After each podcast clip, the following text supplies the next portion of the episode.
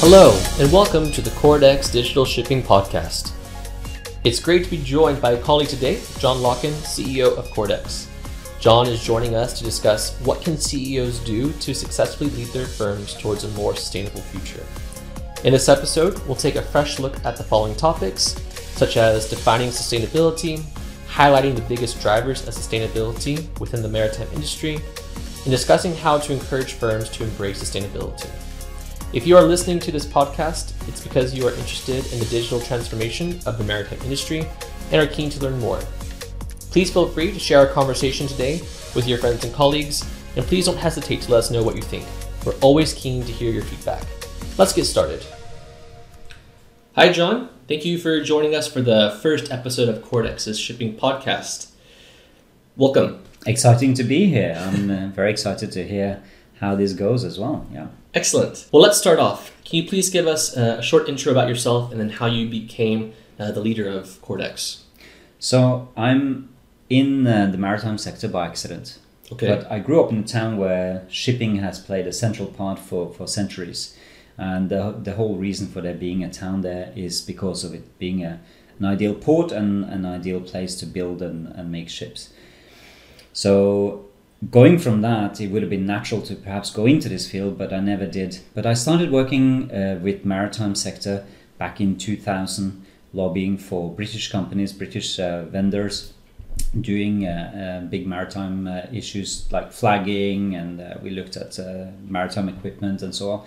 And then I thought this is a fascinating industry, and gradually that got me into basically more towards the technology of it as well. So after a few years of a break, I came back to the maritime sector, went to Singapore, and now been here for 9 years. And as I've been in Singapore, really appreciate how this is a massive cluster and such a extreme hot spot for the development of the industry. And in particular, the sector that we are in Cordex, which is the deep technology of maritime as well, so the IoT and the AI, so that's also been some happening there. But as coincidences happen, that's how it ended up in Cordex as well. Excellent, thank you. So there are several key terms in the industry, such as decarbonization, digitization, and sustainability. What does sustainability mean to you personally? I think we have, of course, a limited amount of resources and only so much to share in this on this planet, and that's what this is about, like how we can distribute and use our resources in the right way. It actually I started understanding them when I was in school, so many years ago, and my teacher said, you know, if we have financial growth in the whole world, we don't have enough aluminium for every single household in the world to have a satellite dish. There just isn't enough aluminium. And that has always stuck with me, that, you know, we want to have growth, we want to make sure that everybody can have a bright future. But within that, we need to make sure that we use our resources in a smarter way. And that's basically what it comes down to. So, as the CEO of a new startup within the maritime industry, what are some of the most pressing issues revolving around sustainability to you, John? I think it's very much about collaboration. I think that's the number one keyword I'd like to mention. And it's so important that we manage to get key players in the ship operators, ship owners, and ship charterers, and us as technology providers, to come together and look at how we can better work together. So that's going to be one of the key things going forward. And I know that in every conference we go to these days, whatever program we listen to, it's about sharing data. Mm-hmm. But it's about more than that. We need to look at how we can work in a smarter way together, and how our one and one together can be more than two, making one and one be three, basically. And I mean, I think it's very important also that we need to look at the matters and the digitalization towards sustainability as a holistic task. So it's not just about, you know, going into having sending an email instead of phoning or sending a fax into sending an email. It's about looking at the whole picture of where we're trying to get and how we can take direct steps towards getting there. We can't make one massive leap to reach the targets of 2030, for instance, but we need to already be taking the small steps that we can towards that in energy efficiency. But maybe even before we can get there, we need to look at how we can get more aware of what our current situation is. And that's where Cordex also comes in, helping companies plan for the future by making them aware of what their current situation is. And the key to this is collaboration. I think so, indeed, yeah. Because Cordex, we see this is a sort of delivery that we do as a three-stage thing. So you have data acquisition, and then you have aggregation. Mm-hmm. And often that's very fragmented. And then you have the whole analytics and insights on it, which is the core of what we do. And again, instead of using the same data through many different vendors, you can use the same data and spread it out. And then, of course, acting on the information that we get and that we collect as well. Absolutely, absolutely. So Cordex is a rapidly growing company based out of Singapore. We have a team of 35 people that's growing, seems, every month, with people based here in Asia as well as in Europe. How do you involve everyone across the world of our teams to adopt the sustainability idea? I'm glad that not all of your questions are equally hard, Leo, because I feel this area is something that is a lot easier. Okay. It perhaps comes down to the type of organization and culture that we are building. And we have basically a team of extremely dedicated people who are quite visionary about what we're trying to do and how we can play an active role in what's going to happen and how our industry is changing. And that means that there are actually, on the individual level and on the team level, there is a very strong thoughts mindset as to how we can play a part and how we as individuals and how we work and how we do our tasks also is in a more sustainable way.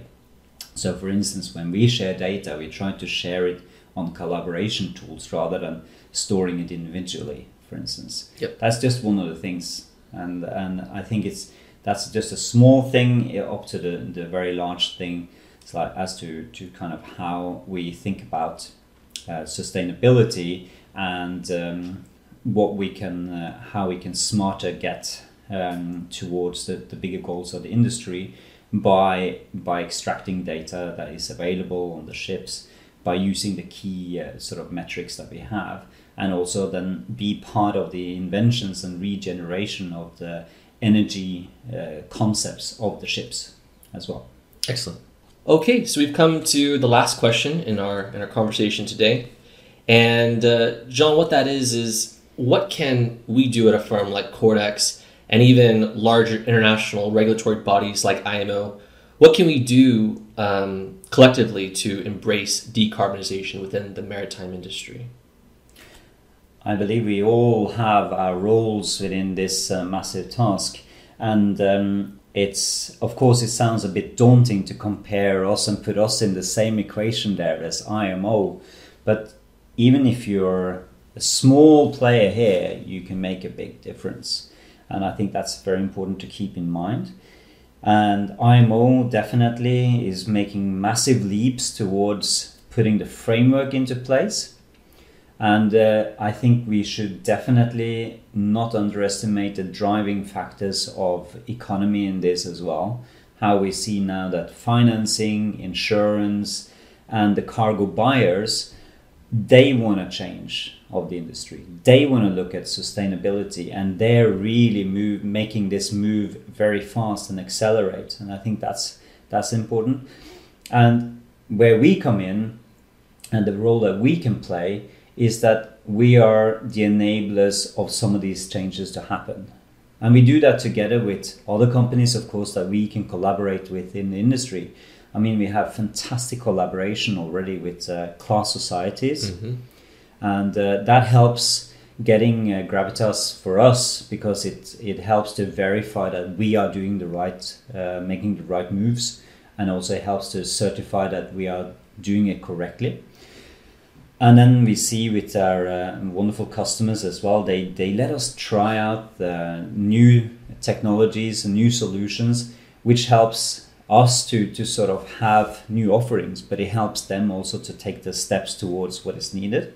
So basically we have all different roles in this, mm-hmm.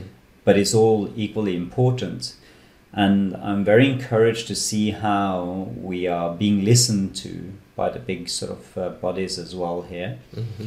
And I also think that, you know, of course, it can seem like a very slow process, and our industry often gets described as somewhat backwards or unwilling to change. Perhaps it's because we don't really see a lot of the changes going on. There's a lot of invisible shift here. So it's a bit like a swan swimming on the lake, that mm-hmm. it looks so peaceful and nothing changing, but there's a lot of action going on under the surface there. We definitely see a shift also in how or who's going to come out as the winners in this game, okay. in the sense that there are organizations perhaps not embracing change and not embracing sustainability, mm-hmm. not looking more at the short-term profits they can get now. And I think therefore the industry key players is going to look very different in 9 years from now than what it is currently. The type of ship owners, the type of ship operators, how agile a technical ship management can be, is going to be, you know, be quite different in a few years to what we see today. And I think even IMO and see that their organization perhaps is in somewhat of a shift.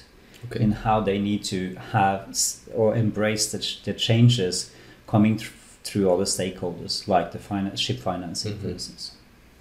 John, thank you very much for joining us this sunny morning for the first ever Cordex Shipping podcast. It was great to get to speak to you and hear your perspective. It was a pleasure to have this chat, Leo, and it's great to sort of share some thoughts. And of course, the sun always shines when we talk. Absolutely, absolutely. I think I can say we all at Cordex are very lucky to have you at the helm of our firm. Thank you. Thank you. Thank you, everyone, for tuning in today to listen to our podcast. We hope that you found the conversation insightful, and we look forward to meeting with you very soon to discuss other topics within the industry. Have a nice day.